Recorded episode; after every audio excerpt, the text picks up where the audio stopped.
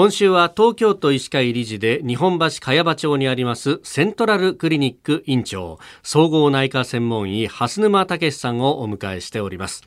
えー、タバコを吸うことが、まあ、コロナはもちろんですがさまざまな病気をもたらしかつ周りにも影響を与えると、えー、いうこと、えー、水木とお話をいただきました。さあ禁煙にまあ今年こそ取り組もうと、まあ、何度も逆に挫折している人も多いかと思うんですけれども。禁煙するためにはいろんな支援が必要であると言われてまして、はい、昔はですね歴史的にはまあニコチンのガムっていうのを使って。ニコチン代替療法と言いますけど、はい、で実際にガムを使ってやめた人もいますし、その後健康保険が使えるようになったのはニコチンパッチっていうのがあってですね、はい、大中小とあって、はい、大きいものから順々に小さいものに変えていってやがて貼らなくても済むようにする治療がありました。あれはこれはなんかシールみたいなものを貼るんですか？そうですね。あの蓮沼先生も以前あのタバコを吸ってらしたとあのお聞きしましたけれどもどうやって禁煙に向かっていったんですか、はい、恥ずかしながら昔は1日40本吸ってまして。おお1日40本。2箱。はい。ほう、えー、研修医レジデントの頃は40本吸ってまして、えー、内科の中で一応その呼吸器のグループに行くことになりまして。さすがにまずいだろうっていうことで。あなるほど。で40分からまず20分に減らしてですね。あとはもうスパッとやめました。おおそれ苦しくならなかったんですか？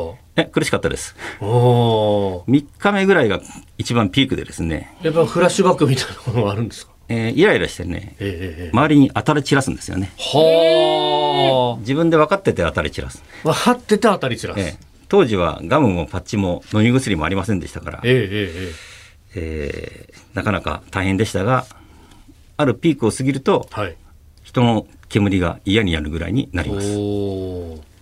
よくこう禁煙してて挫折しちゃった人に聞くのがいや普段はいいんだよ。普段はちゃんと我慢できるんだよ。でもさ酒飲み行った時に隣で座るとあ俺も欲しい。あ一本だけちょうだい。になっちゃうんだよって聞いたんですけど、大変多いですね。私が今まで治療したニコチン依存症の方も再発の原因はやっぱり居酒屋のもらいタバコ非常に多いです。うん先生それ大丈夫だったんですか？あの一応なんとかいまだに禁煙が続いております。ああとでこれちょうだいって言われ言った時に昔はさ10ミリ以上の吸ってたんだけどさそれ1ミリじゃん大丈夫だよ。これが結構あるって言うんですけどどうですか？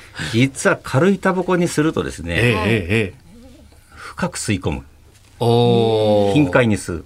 そういうことであんまり害は軽くないと言われてます。なるほど。いや、確かに、あの、それこそ昔、がっつり重いの吸ってた人が帰ると、これさ、空気吸ってるみたいでいくらでも吸えんだよって言うんですよね。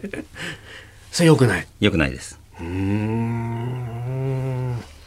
これ、先ほどガムがあってパッチがあってって言いましたけれどもどうですか？そこからまたさらに別の方法とかって新しいものが出てきたりしてるんですか、はい、今一番主流になってるのがバレニクリンっていう飲み薬があるんですけどバレニクリンはいただ大変残念ですが、はい、最近その薬剤の中にあの微量ですが発がん物質が見つかったということで現時点では販売中止になってます。あ、そうなんですね。ええ、我々禁煙外来をしている医師たちは、はい、その販売の再開を今心待ちにしている状態です。うん。なるほど。これ禁煙のこの治療っていうのは保険効く効かないってのはどうなんですか？あの先ほど申し上げたパッチと、あとは今残念ながら販売中止中の飲み薬は保険が効きます。また最近はあの遠隔のスマホの、はい、そういったもので禁煙支援をするようなものもありましてそれも最近保険取ってますんで。あそうなんですか。よく相談なさってくださいえー、セントラルクリニック院長蓮沼武さんに1週間お話を伺いました。先生どうもありがとうございました。ありがとうございました。ありがとうございました